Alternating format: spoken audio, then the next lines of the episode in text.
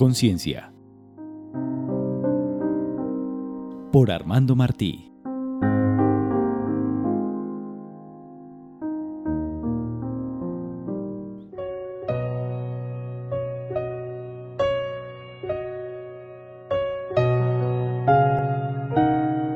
El poder de la oración de la serenidad por Paul Ferrini.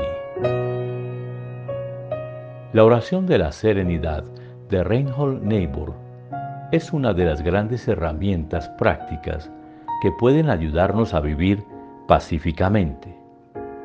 Señor, concédeme la serenidad de aceptar las cosas que no puedo cambiar, la valentía de cambiar las cosas que puedo cambiar y la sabiduría para conocer la diferencia.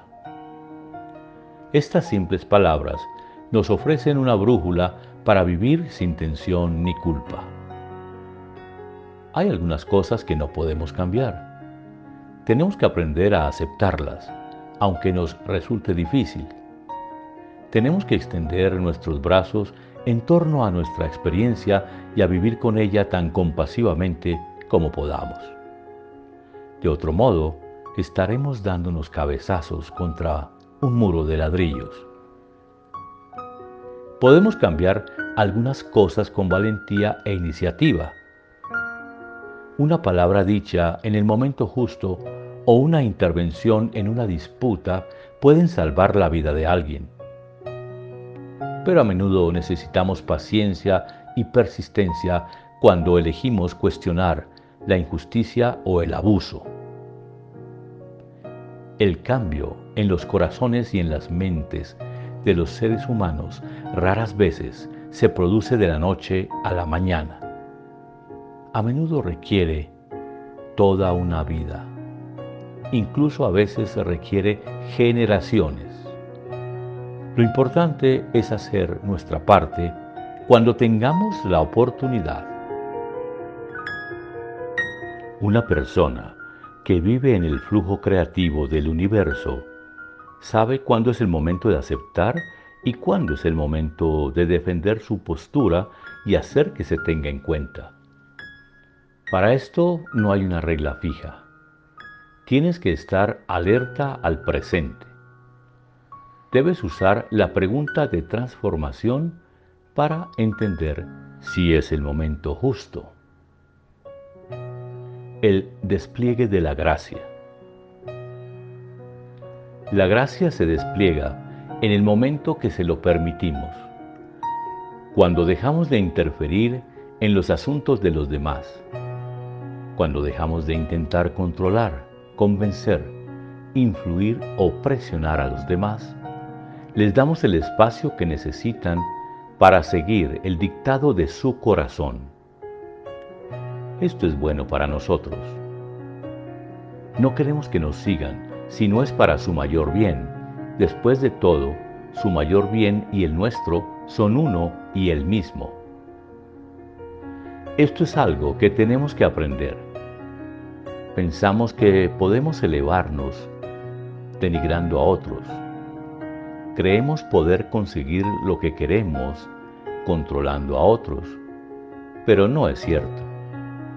Lo que hiere a otros acaba dañándonos también a nosotros. Debemos aprender a establecer unos buenos límites.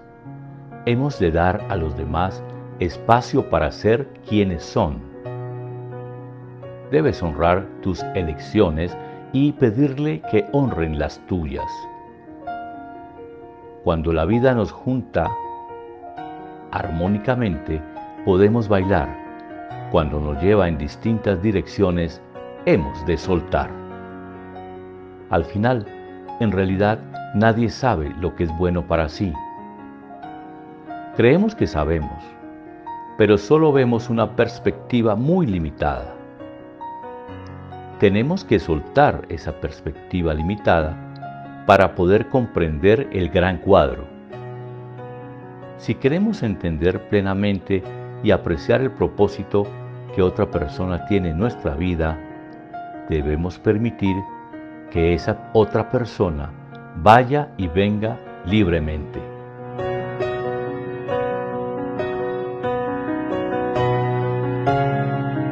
Cuando todos seguimos lo que nos dicta el corazón, la gracia se despliega y nosotros nos desplegamos con ella. El Tao está presente en los corazones y en las mentes de los seres humanos. Así podemos ver y apreciar la danza de la vida. Una de las mayores lecciones que aprendemos en nuestro camino espiritual es a quitarnos de en medio. Aprendemos a abandonar nuestras expectativas, nuestras intenciones, nuestra necesidad de controlar. Rendimos nuestro ego y dejamos que los dados caigan donde quieran. Por más que lo intentemos, no tenemos control sobre dónde van a caer. Por lo tanto, ¿para qué preocuparse? No sirve de nada. El gran descubrimiento de nuestro camino se produce cuando comprendemos que nuestro mayor bien se despliega al hacernos a un lado y dejar que las cosas ocurran. Por supuesto, nos esforzamos por hablar y actuar con integridad. Vivimos desde el corazón, actuando cuando podemos hacerlo pacíficamente y dejando de actuar cuando el lugar o el momento no son los adecuados.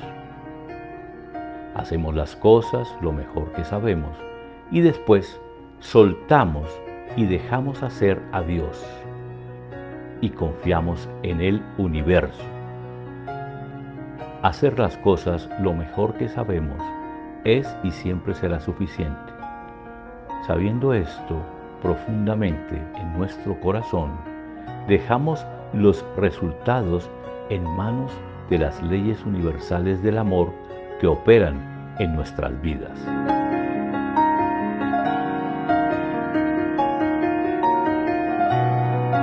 Cosas importantes para recordar este bello texto de las llaves del reino de Paul Ferrini.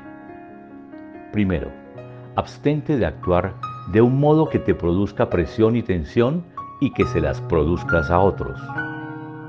Segundo, no basta con hacer lo que deseas.